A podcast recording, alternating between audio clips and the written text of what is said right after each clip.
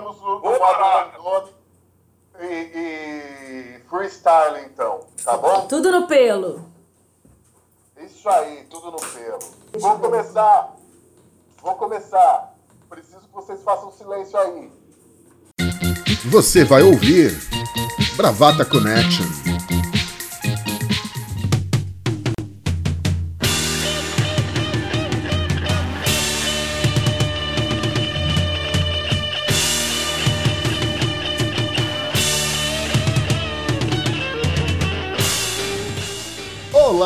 Brava Lovers! Mais um Bravata Connection começando e os nossos, aliás, assim, antes dos nossos, essa é uma edição muito especial.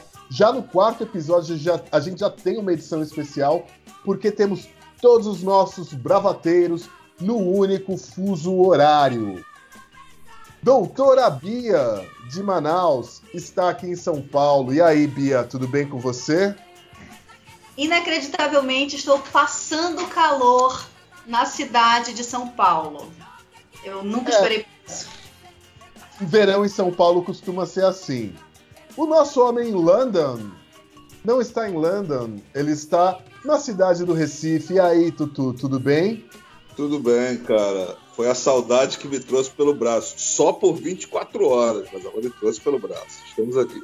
Muito bem. Como é que tá o clima aí em Recife? Cara, quente pra cacete, né? Não é à toa que a cidade tem um carinhoso apelido de Hellsif. 30 graus nesse momento.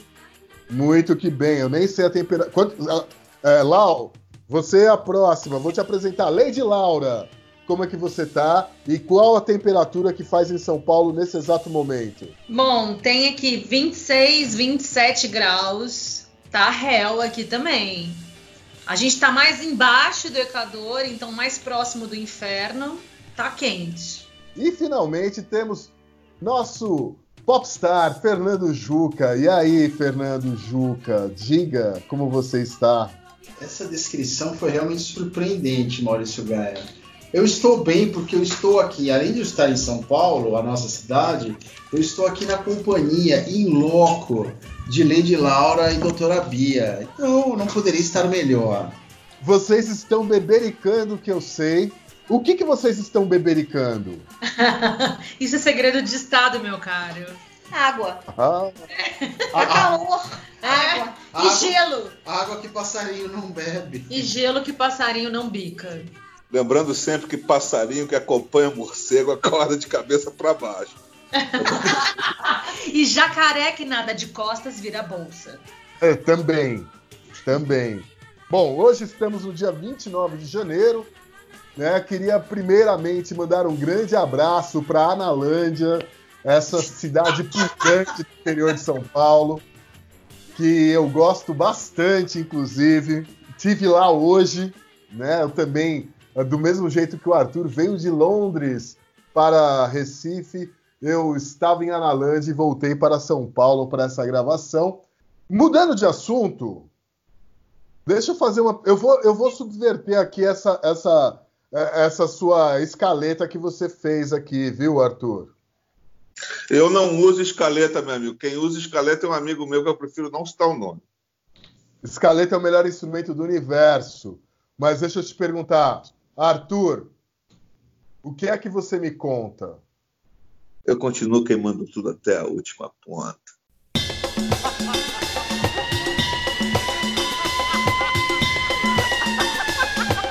Vocês se meteram numa grande encrenca.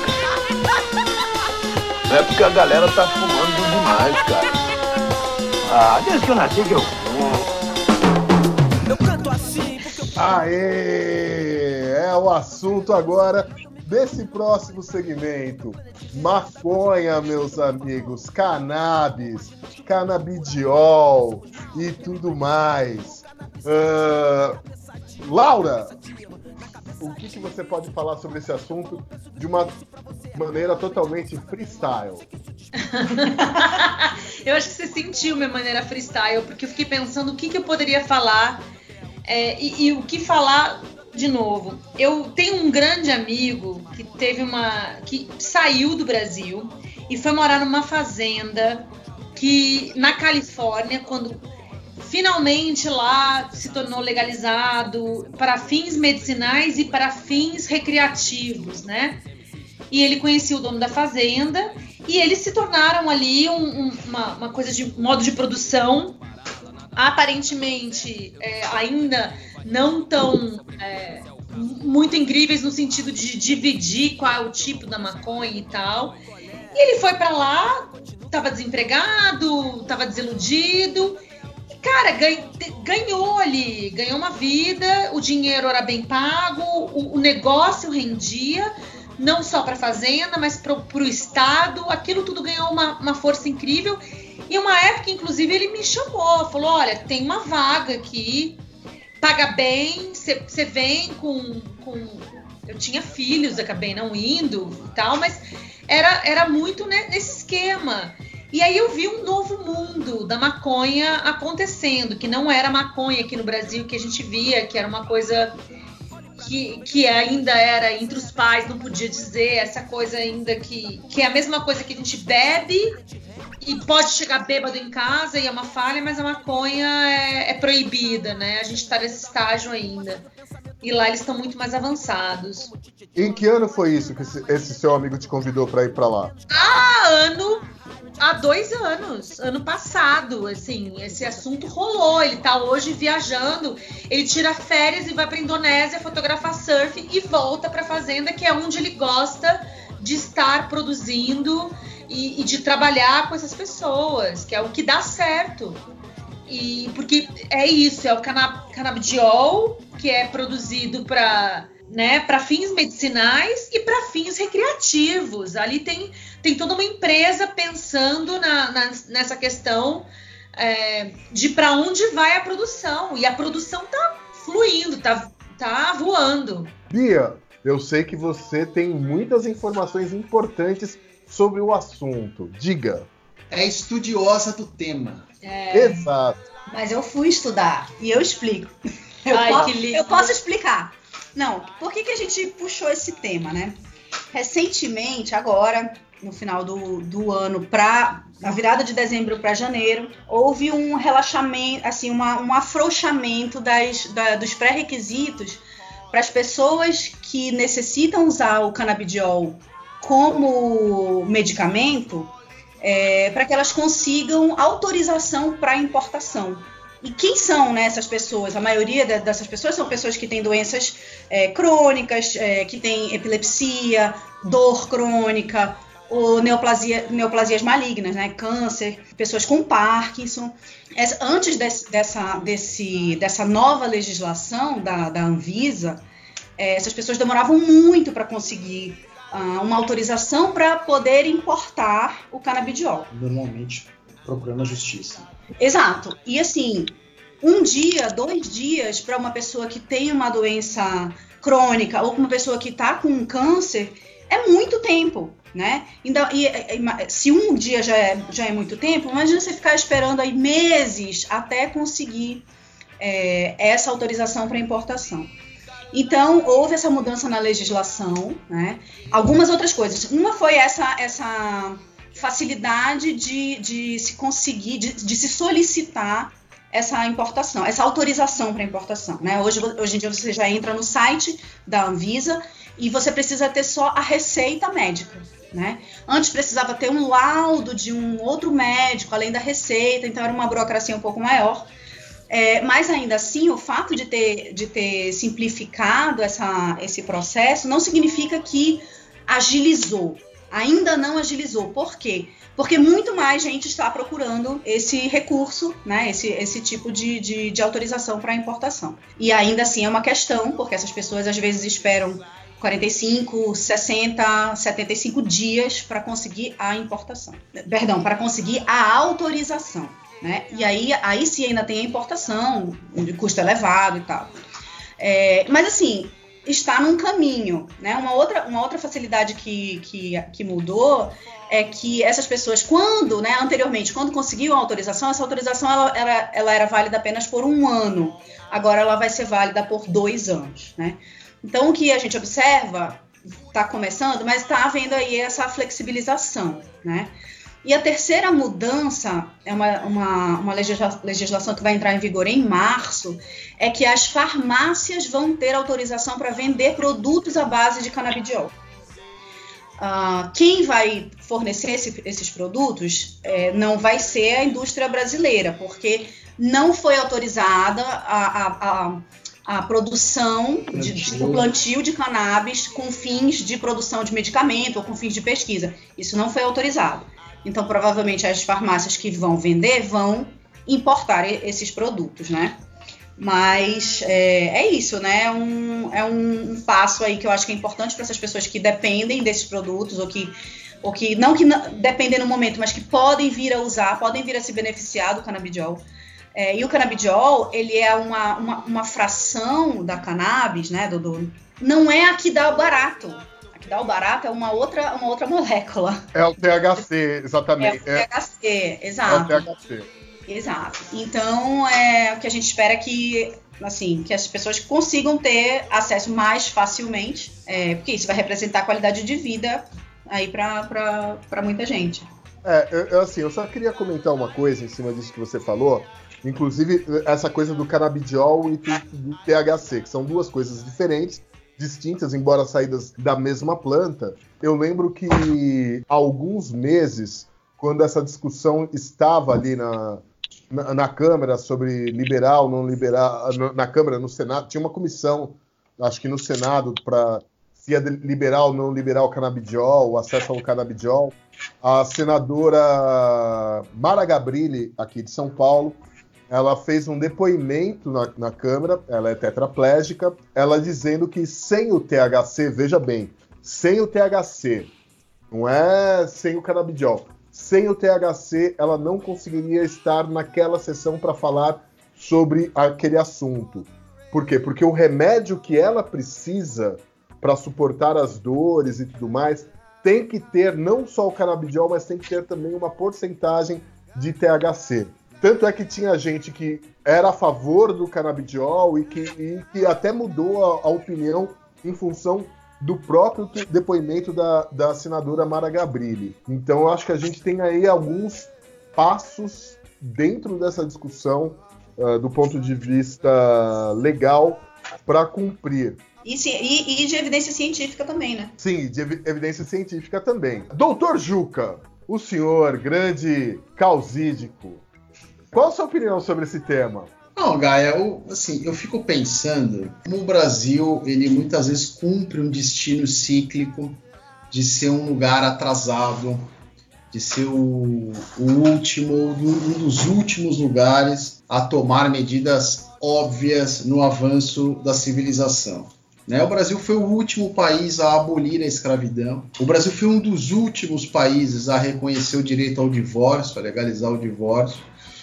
E pelo andar da carruagem, o Brasil será um dos últimos países a legalizar o uso da maconha. Eu queria falar uma curiosidade sobre a Anvisa, que o presidente da Anvisa até dezembro de 2019 era o William Dibby, ex-prefeito de São Bernardo do Campo, ex-deputado federal, né, que foi indicado por Michel Temer. E o, o cargo de presidente da Anvisa, é, ele tem mandato, ele é aprovado no Senado Federal, né? E ele tem um mandato de dois anos.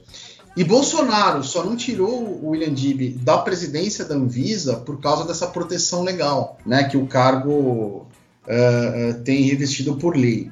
Porque, obviamente, o bolsonarismo, na sua hipócrita defesa da família e dos valores, é contra essa ideia uh, de legalizar a maconha.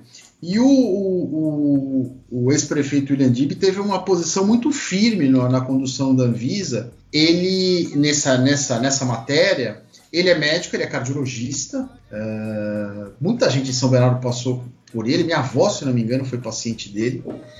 E ele foi muito firme né, na, na, em se agarrar na questão meramente científica da questão. Ele até deu uma entrevista ao Estado de São Paulo no final do ano passado, já deixando o cargo, dizendo que uma das derrotas que ele considerou foi não conseguir aprovar o plantio dentro de casa, né? O plantio particular. E ele fala: isso é algo inevitável. A gente só está adiando o que é inevitável. E ele explica lá o porquê disso ser importante, por que disso? Porque uh, uh, isso desburocratiza o processo, uh, enfim, uma série de vantagens, entendeu? Uma planta que a pessoa tem na casa dela, enfim.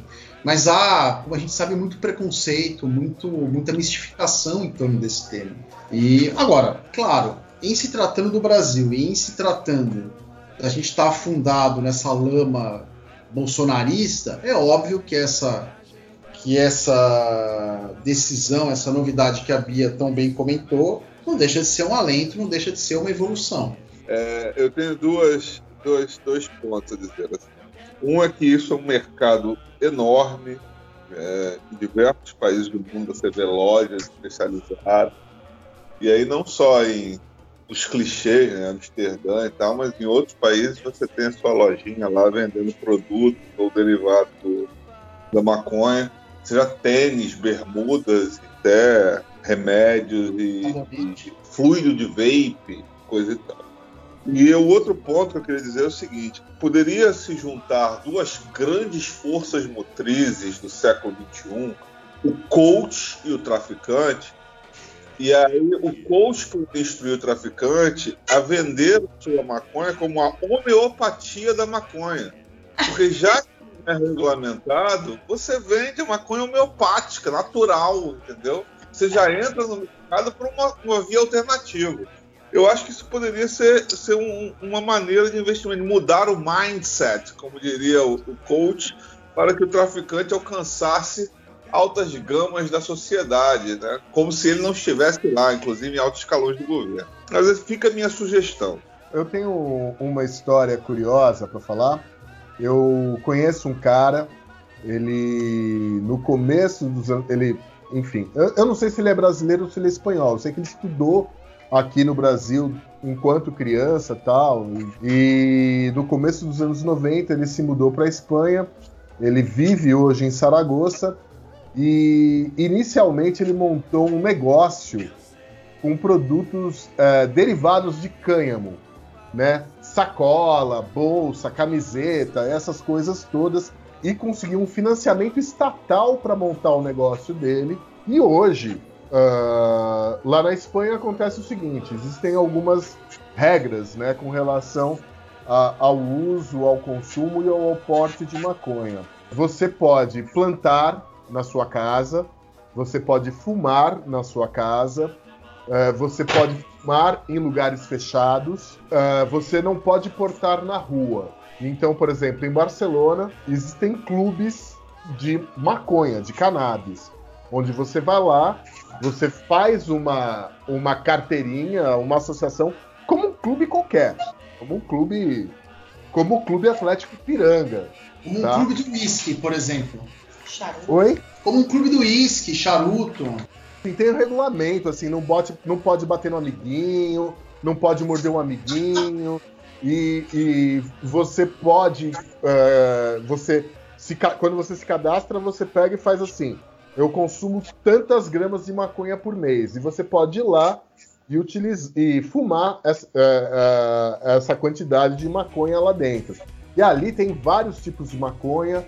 E além de fumar, você também tem outros derivados. Tem aquela pomadinha para contusão muscular, tem gotinha né, de, com extrato de THC. Tem uma série de outras coisas ali dentro também. A, a, abordando um pouco o que o Juca falou, que a questão da liberação ou não da maconha no Brasil, seja para uso medicinal, seja para uso recreativo, até porque a gente vê, os Estados Unidos está mudando, a Europa está mudando, uh, a gente, enfim, para mim não é uma questão mais uh, de ser, e sim uma questão de quando. Em algum momento isso vai ser liberado. Juca, diga. Eu queria trazer um dado aqui que o, alguns estados americanos, eh, norte-americanos, estão legalizando, já tem um tempo já. E o estado do Colorado, cinco anos atrás, era um estado com vários problemas fiscais. E eles legalizaram a maconha, o uso recreativo, medicinal, etc. E em quatro anos eles arrecadaram um bilhão de dólares de impostos oriundos apenas e tão somente de atividades ligadas à legalização da maconha. E quando essa lei foi aprovada no estado do Colorado, é, fizeram uma, uma restrição na lei dizendo que sei se 70%, 80% desses impostos estariam necessariamente destinados à saúde, educação e prevenção de bullying nas escolas. Nesses quatro, cinco anos, os números da educação do Colorado é, subiram. Uh, o estado se tornou um dos melhores atendimentos de saúde dos Estados Unidos e o, e o número de denúncia de bullying, de reportação de bullying nas escolas caiu drasticamente por conta do trabalho preventivo feito com dinheiro dos maconheiros. Essa é a verdade. Entendeu? Então, assim, é, é, um assunto que precisa ser tratado com inteligência, sem mistificação, sem preconceito, uh, enfim, é, com a cabeça aberta mesmo, sem clichê. Lau! Lady Laura, me leve pra casa, Lady Laura, me conte uma história, Lady Laura. Tem uma, uma, uma coisa que no, dentro do bolsonarismo que não é tratado, esse assunto seria tratado como um tema extremamente excludente se não fosse uma figura do general Vilas Boas, que é alguém, ele e inclusive a filha dele, por uma outra doença, precisam fazer uso do canab canabidiol para sobreviver. O general Vilas Boas é um ícone dentro do exército, até muito maior que o general Heleno. É, e ele está entrevado numa cadeira, ele tem aquela. Eu acho que ele tem ela. ela, exatamente. Ele tem ela. E ele luta pela vida ela, e ele precisa. Ela, calma aí, ela é esclerose lateral amiotrófica, é isso. Né? Exatamente, exatamente. E a filha dele tem alguma outra doença degenerativa e ela luta pelo canabidiol. E então esse é um assunto que está na pauta, não foge da pauta, então ele fica ali numa situação é, não proibitiva, mas existe uma coisa que impede, que é o recreativo, né? Que é o que dá o prazer.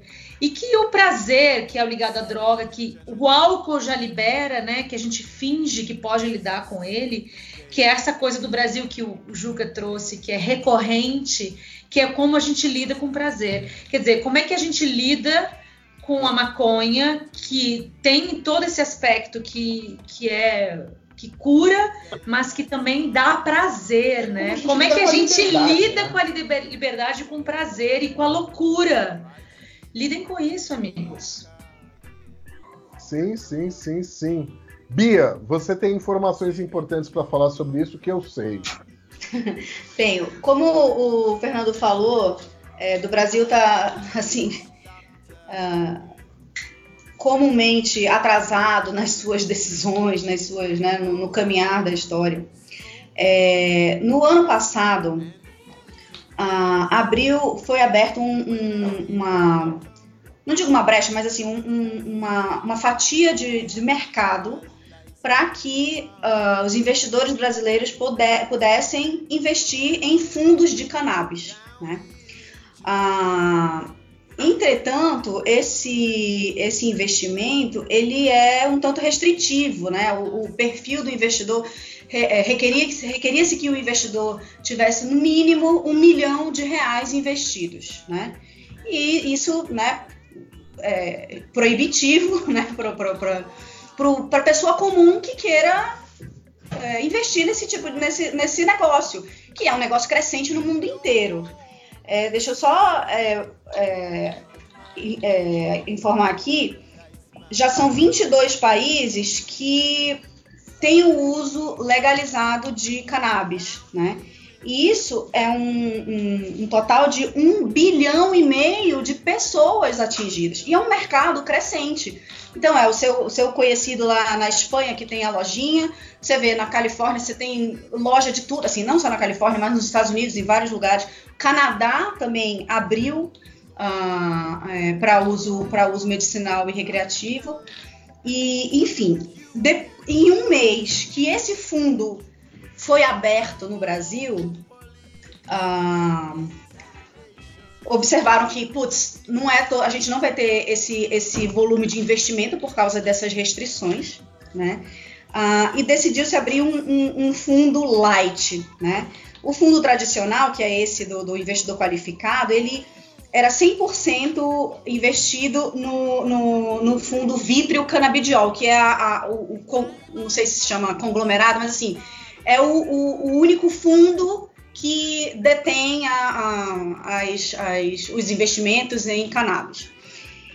E aí optou-se por abrir um novo fundo, que é o fundo Light, em que o investidor comum, a pessoa física, pode fazer o seu investimento com um mínimo de 5 mil reais. Então, meus amigos, vocês aí que têm cinquinho para investir, já podem né? Buscar os, o fundo de cannabis, cannabidiol light, é, mas assim, enfim, né? quem, quem, investe na, quem investe em ações, quem investe, uh, sabe que é um, um, negócio de risco. Ele, ele é considerado de risco porque ele tá, não, tá, não só está sujeito à variação cambial, mas como também ele está sujeito a riscos de alteração de legislação por governos. Né? Bia, você quer me dizer então que há um risco sério do seu dinheiro virar fumaça? Aí depende se o investidor não se concentrar em, no que, que ele está investindo e de repente queimar o dinheiro antes do, da, né, queimar a largada. Entendi. Mas cinquinho já dá. Tem que segurar a ponta, tem que segurar é, a ponta. Tem que segurar a ponta, entendeu? Guarda para depois a entrada de dinheiro na economia, eu, porque está com o freio de mão puxado. Eu sugiro, com já os milhões que estamos ganhando aqui com o Bravata Connect, uhum, é. que a gente invista na cannabis. Né? Mas a gente já está investindo. Você não recebeu o memorando? Não. Ah, sinto muito. Ah, já tem... não abre. Estão me roubando, Brasil. Estão queimando tudo lá em London. Meu avô era um caboclo do interior do Amazonas. E uma vez ele contou pra gente que ele, ele, ele vivia de pesca, de, de cultivo de mandioca, né? Era isso, né? E ele saía para pescar de madrugada, passava a noite toda. E eles, ele e os companheiros de canoa fumavam dirijo. Dirijo é o que? É maconha? Não, filha. É dirijo. Vou. Era maconha. Aí ele né? Ficou, não, a gente fumava pra espantar mosquito. e eu, é, é maconha? Só que é, com outro nome. Outro nome. E aí eu fui procurar, né, o que, que é dirígio. É, era, um, era um hábito comum, de fato, no, no, entre os caboclos, plantar e fumar. Hum. E aquilo, eu não sei em que, em que década, né, que, que foi, começou a ser demonizado e substituído, foi introduzido ali no hábito do, do, dos, dos ribeirinhos o consumo da cachaça em substituição ao, ao A cachaça é permitida. Muito é. mais deletério, muito, muito mais mais, Exato. É. Indo pro terceiro assunto nesse Bravata Connection. This is the rhythm of the night. The night. Oh yeah. The rhythm of the night. This is the rhythm of my life.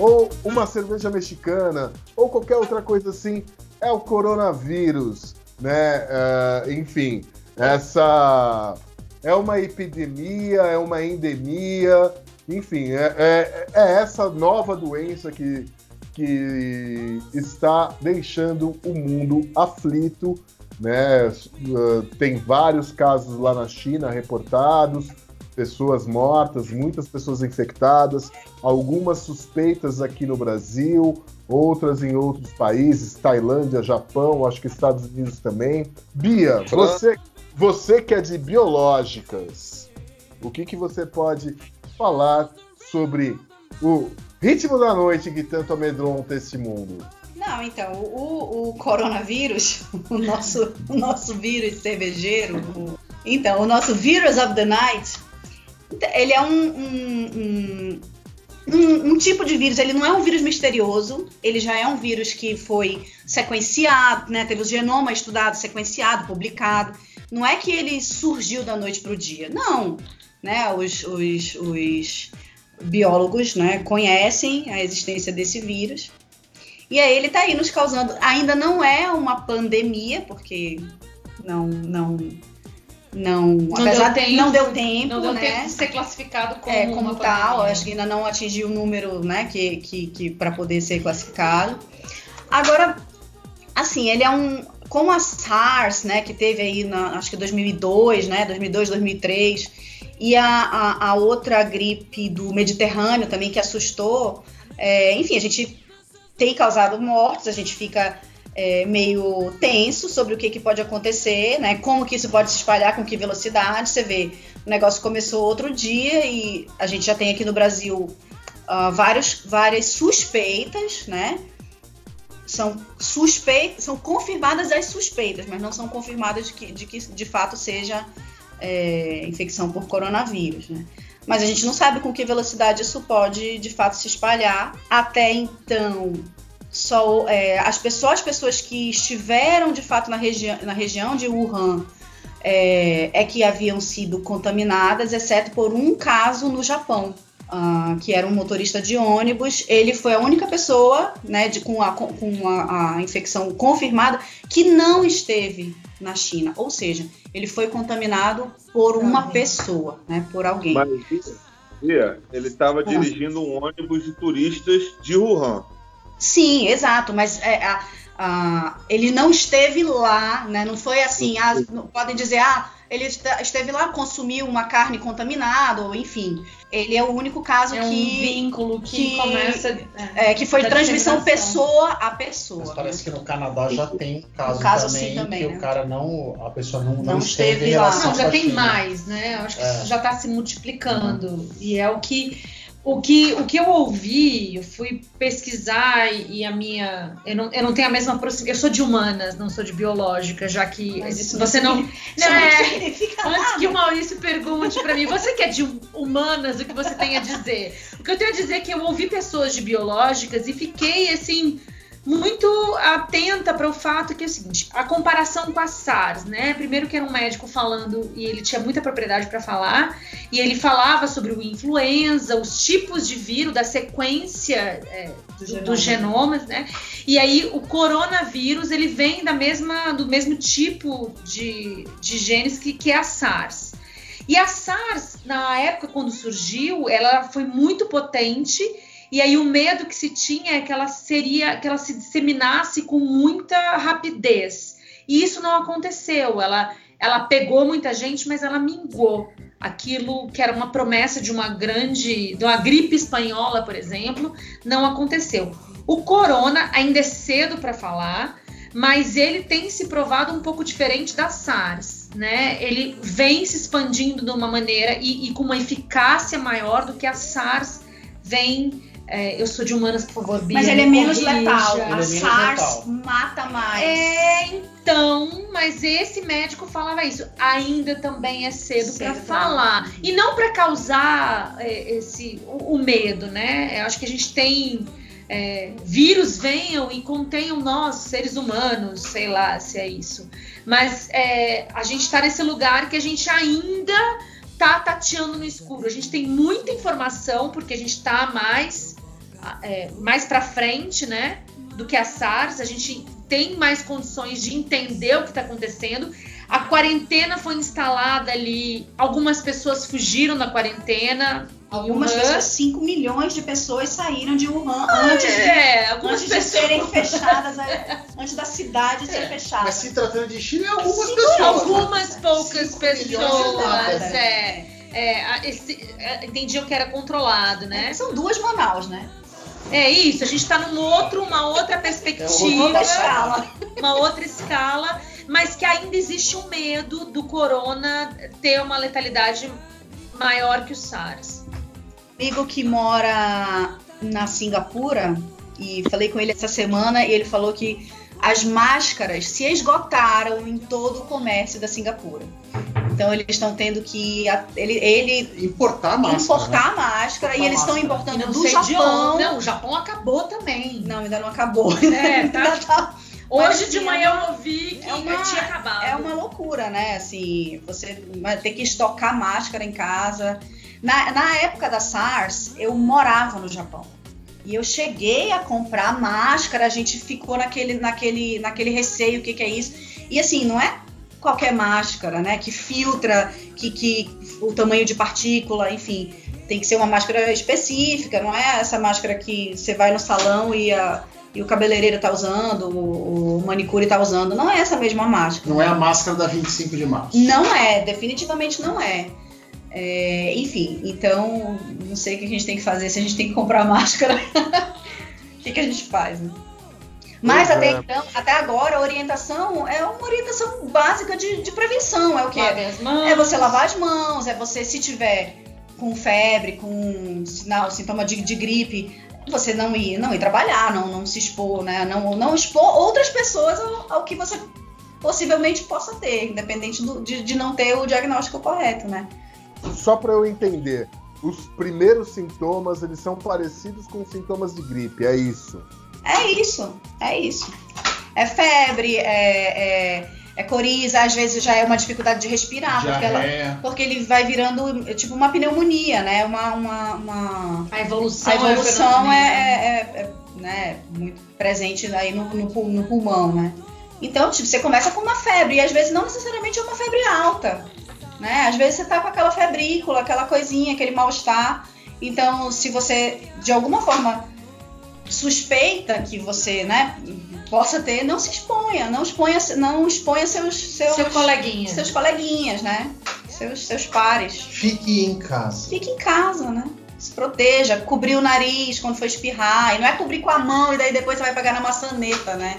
O maior problema des- desse caso são as informações desencontradas, né? A gente ah, vê por aí muita informação incorreta, ah, muita informação falsa. Ah, eu estava dando uma olhada hoje, por exemplo, ah, teve desocupado, porque é o único termo que a gente pode usar para esse tipo de gente é desocupado, filho da puta, que fez montagens de reportagens de alguns veículos de mídia só para instaurar o pânico com relação a essa doença. Ah, ou, por exemplo, teve ah, o desocupado do Leandro Ruchel.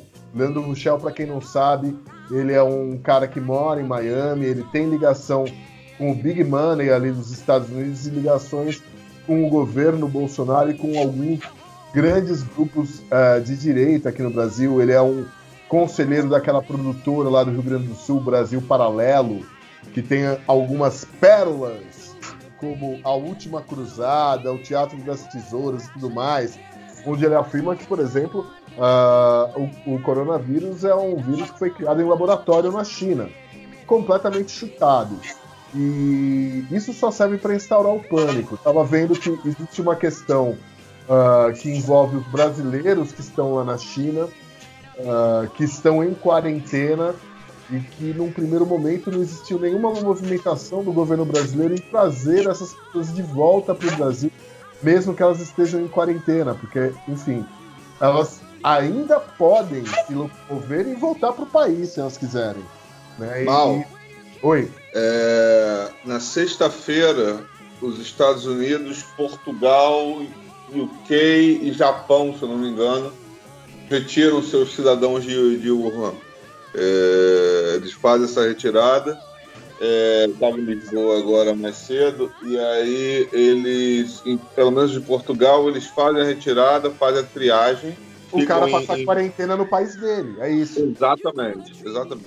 Então, assim, ah, ah, eu sei que, por exemplo, ali na, na- ah, nessa região aí, os brasileiros eles estão se organizando. Alguns querem continuar na China, outros querem voltar para o Brasil. Eles estão se organizando para poder voltar para o Brasil, querem voltar. Faltou alguém, Arthur? Você tem alguma coisa para falar? Tem. É, uma série e um tanto. Vou começar pela série, é, que eu não sou um homem de biomédicas e já deixei de ser de humanas há um tempo. Eu sou um homem de coisas sobrenaturais, como a logística. É, Wuhan é uma cidade central na China, ela é um hub. Hub de transporte, hub de comércio. É por isso que o vírus se espalha rápido. É, além disso, ela, a, a Ásia vai sediar os dois maiores eventos, é, os três maiores eventos, mas um é no mundo árabe, né, onde o- a, a planta não nasce, que é no, a Copa do Mundo, mas a Olimpíada 2020 é em Tóquio e a Olimpíada de Inverno 2022 é em Pequim. O pré-olímpico de basquete feminino, que seria em Wuhan, foi transferido para a Sérvia. O pré-olímpico de boxe, seria Wuhan, foi transferido para a Jordânia. O evento teste de Pequim para esqui alpino dos Jogos 2022 foi cancelado, ele está em suspenso. O Mundial de Clubes de 2021, que é aquele que vai ter 24 clubes, que o Flamengo já está classificado, uma das sedes é em Wuhan, ele está em perigo. E isso pode respingar nas Olimpíadas de Tóquio. Não se sabe. Neste momento, a chance de cancelamento de uma Olimpíada é zero. Está todo mundo trabalhando nisso. É... eu trabalhei em Olimpíada, então assim, é um trabalho que nesse momento começa a se intensificar muito. Mas se houver o, o, o risco, o alerta, né, subir para um alerta maior de epidêmico, sim, as Olimpíadas correm risco, porque é uma alta concentração popular de gente que vem do mundo inteiro, ou seja, que pode ser contaminada e espalhar isso daí para o mundo inteiro. Daí o outro ponto, que não é tão sério, mas é muito importante, é que além de ducha e cerveja, Corona é uma cantora brasileira que fez sucesso na Itália com Rhythm of the Night nos anos 90. E aí, Corona voltou ao sucesso uns 3, 4 anos atrás, porque era uma das músicas da trilha sonora de GTA V, um dos maiores sucessos de vendas dos videogames. Uh, Juca, você tem alguma coisa a falar com relação a esse assunto? Eu queria dizer o seguinte: o nosso digníssimo presidente da República, sempre uma pessoa muito solidária ao povo que lhe elegeu, deu a seguinte declaração, daquele jeito típico dele. Nós não vamos tirar os brasileiros de lá para correr isso aqui, né? Deixa eles lá. Né? Este é o presidente da República pensando no seu povo, né? Enquanto os países civilizados querem tirar os seus cidadãos de lá para protegê-los e tratar deles eventualmente, se tiver a doença, Bolsonaro quer que os brasileiros morram, se fodam lá na China, né? Que é o que ele quer para o Brasil na real. Né? Eu só queria dizer o seguinte: eu acho que estão falando demais dessa história, talvez seja um pouco cedo, muito alarde, entendeu? E disseram, inclusive, cogitaram a hipótese até das pessoas não saírem na rua no carnaval por causa do coronavírus, também chamado já aqui no Brasil carinhosamente de cornovírus. Eu queria dizer o seguinte, eu queria dizer o seguinte em 2018 disseram que João Dória ia acabar com o Carnaval de São Paulo, a gente não ia sair no Carnaval, saímos. Em 2019 que Bolsonaro ia acabar com o Carnaval e nós saímos. Teve Agora, Golden 2000... Shower. Teve Golden Shower. Agora 2020 o, co... o coronavírus, o que é pior? Coronavírus, Bolsonaro ou João Dória? Fica a pergunta. Vai impedir a gente de sair no Carnaval? Eu pergunto, impedirá? Eu mesmo respondo, não. Não.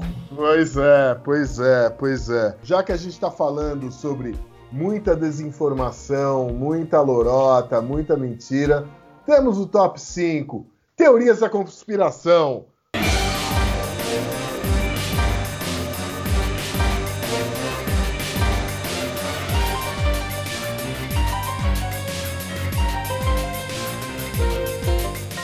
Tutu, qual que é a sua teoria da conspiração favorita? Olha só, nesse momento eu vou trazer uma teoria da conspiração da minha própria autoria. Eu espero que vocês estejam preparados para essa revelação bombástica. Trapalhões e os Beatles são as mesmas pessoas em realidades paralelas. E eu posso provar. Acompanhe comigo. Que pariu. Vem Vem comigo. Presta atenção. Mussum é George Harrison, o gênio, o melhor, mas não muito reconhecido. Zacarias é John Lennon, aquele que morre em circunstâncias misteriosas. Didi é Paul McCartney, o líder, o que fica milionário, o que sobrevive.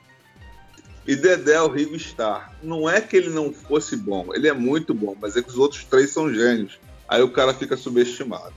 Os Trapalhões e os Beatles são as mesmas pessoas, vocês que nunca prestaram atenção. Essa é a minha teoria da conspiração. Então eu vou falar a minha. Didi morreu em 1966 e foi trocado por um sósia. É que tudo se encaixa? Eu não vou entrar nem no mérito Sargent Pincel Lonely Hearts Club Band. Eu não vou nem entrar nesse mérito.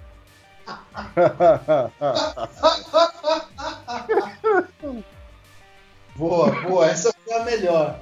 Da Mas, teoria. Juca, qual que é a sua teoria da conspiração favorita? eu, você sabe que eu detesto teoria das da, da conspiração. Acho sempre um porre, um saco, uma explicação simplista para algo complexo. Mas eu, é, eu, o que eu vou citar aqui não é bem uma teoria da conspiração. Eu vou citar um dos meus, uma das minhas séries de TV favoritas em todos os tempos, que é basicamente uma série baseada em teoria da conspiração que se chama Arquivo X.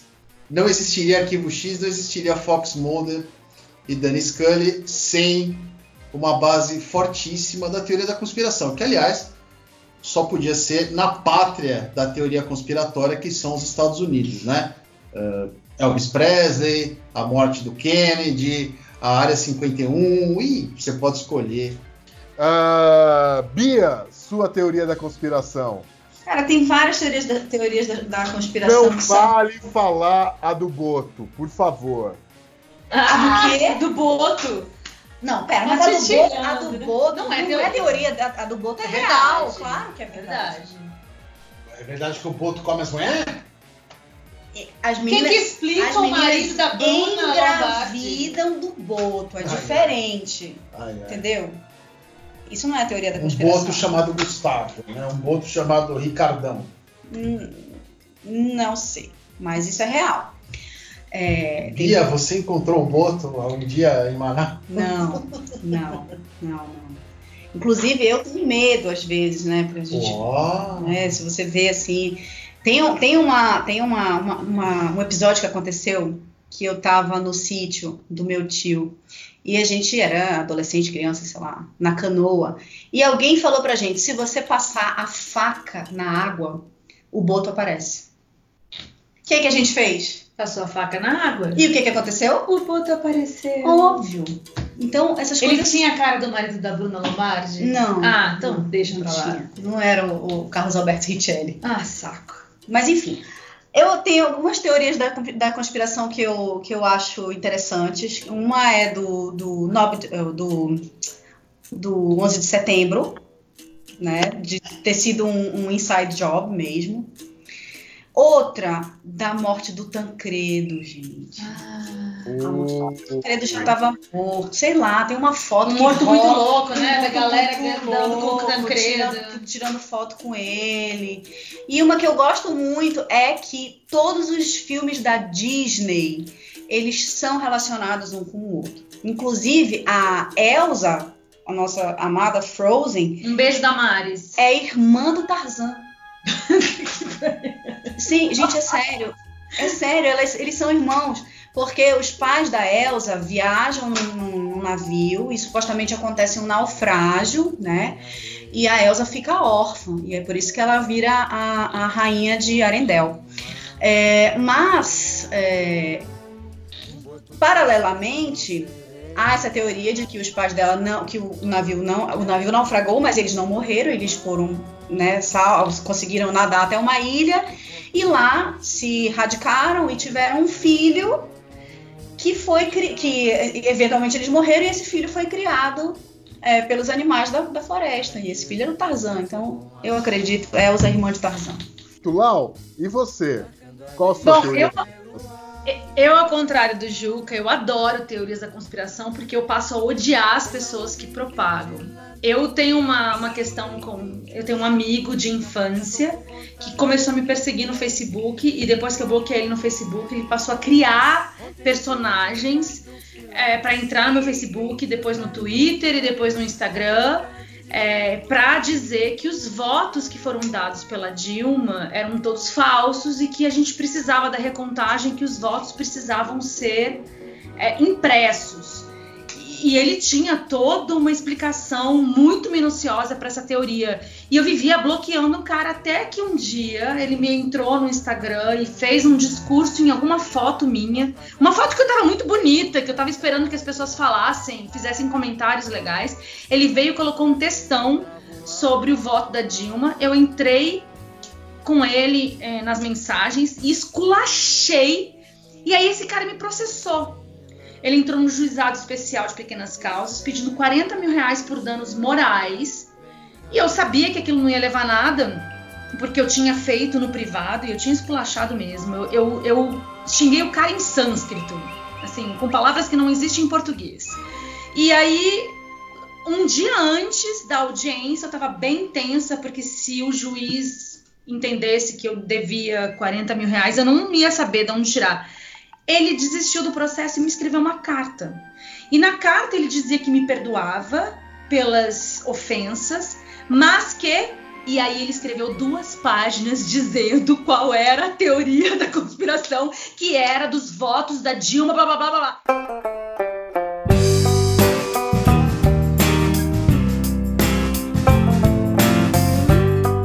Meus amigos bravateiros, estamos chegando ao fim deste episódio. Pia, qual a dica que você tem para os nossos Brava Lovers? A dica que eu tenho é de um filme que esse essa semana completou 25 anos, que é o Antes do Amanhecer. É um filme lindo, né? Na verdade, é parte de uma trilogia. Eu de novo com minhas trilogias. Mas enfim, esse filme, O Antes do Amanhecer, esta semana completou 25 anos. Esse filme foi, foi baseado numa história real que aconteceu com o diretor, né? Que ele conheceu uma moça e Durante uma noite. durante né? uma noite ele esperou que eles se encontrassem num outro dia e não rolou. Enfim, passaram-se anos até ele descobrir que a moça tinha morrido. Tinha morrido. Eu já tinha feito o filme, inclusive. Ele já Sim. tinha feito o filme, na esperança. E ele falou: Eu acho que ela, na, na- estreia Ela ela, vai vai, se tocar que é ela, ela É vai aparecer. Linklater, né? E, enfim, mas a moça tinha morrido. E é um filme que eu adoro. É, Juca, a minha dica é um disco lançado no final de 2019 de uma banda inglesa chamada Tindersticks. E o disco chama-se No Treasure But Hope.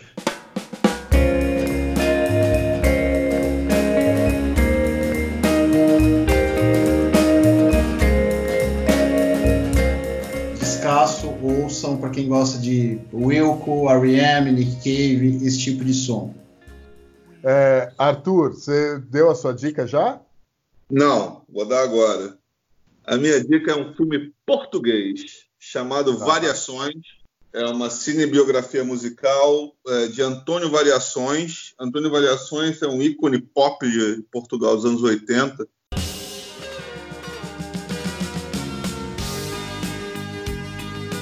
É como se fosse equivalente a Cazuza né, para nós brasileiros.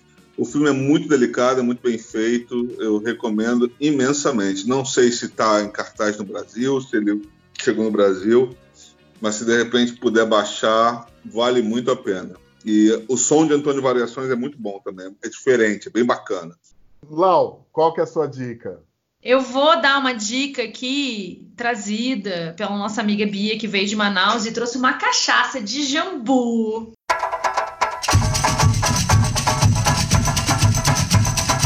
Porque eu nem tô bebendo, tô só olhando pra ela, achando que ela é linda, nem tá deixando. É, do Índio Velho, de Manaus, Amazônia. Olha, eu vou falar. Quando toca a língua da gente, amigo, O Jambo treme. Treme. é, só o jambu. A língua não vai dar o depoimento dela. Eu queria falar duas coisas, já que a Bia falou sobre jambu, a Laura falou sobre jambu. Tem um bar em Belo Horizonte chamado Zona Leste, que me serviu a melhor dose de, de jambu que eu já provei na vida. Ah, eles trazem o jambu, eles trazem um molho de pimenta. Então, antes de você colocar a cachaça na boca, a garçonete é, lambuza os seus lábios com, o, com a pimenta. Exatamente, ela lambuza com os dedos, tá? Aí você dá um gole na cachaça e dá um gole na cerveja logo depois. Então mistura assim a cerveja gelada com o jambu, com a pimenta e você engole tudo de uma vez. É uma loucura. O nome do bar é Zona Leste. Fica ali perto do estádio do, do Horto, lá em Belo Horizonte. E também uma outra dica, um disco lançado pelo selo alemão Analog África. Eles lançaram uma coletânea sensacional chamada Jambu e os míticos sons da Amazônia. Você pode encontrar nos serviços de streaming, nas plataformas digitais. Enfim, é um disco sensacional com uma grande coletânea da música feita na Amazônia entre os anos de 1974 e 1986. Recomendo mesmo, divertidíssimo.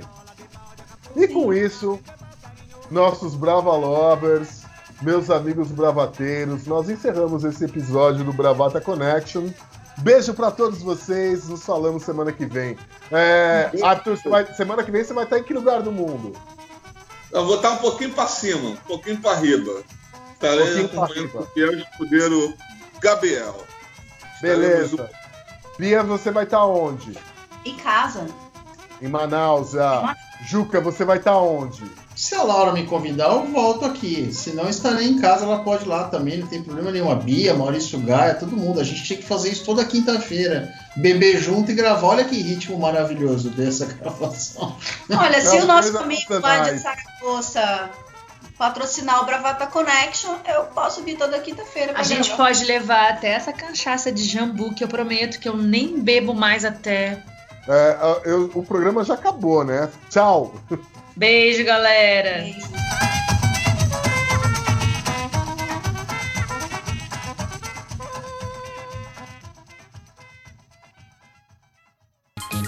Você ouviu Bravata Connection. Você cortou Oi? a edição, deixa o cara dar a dica dele, pô. Eu não cortei, Eu já não. dei essa dica, mas não foi pro programa e eu quero dar de novo, porque eu não paro de escutar esse disco. Ah, é verdade, não foi. Tem razão, eu tinha esquecido que eu tirei. É, tem razão. Volta lá, então. Fala, Juca. Não, me chama, pô. Eu quero que você me chame. Não, Juca, depois eu edito, porra. Não, chama o menino, se atrapalhou ele. Pode chamar. Tô vendo na cara dele a indignação. Puta Ju. sacanagem, você repreendeu. Se ele Ah, fosse não, uma mulher, tava todas as mulheres aqui, tipo eu e a Bia, falando que isso era mansplaining. Juquinha, Juquinha, qual que é a sua dica?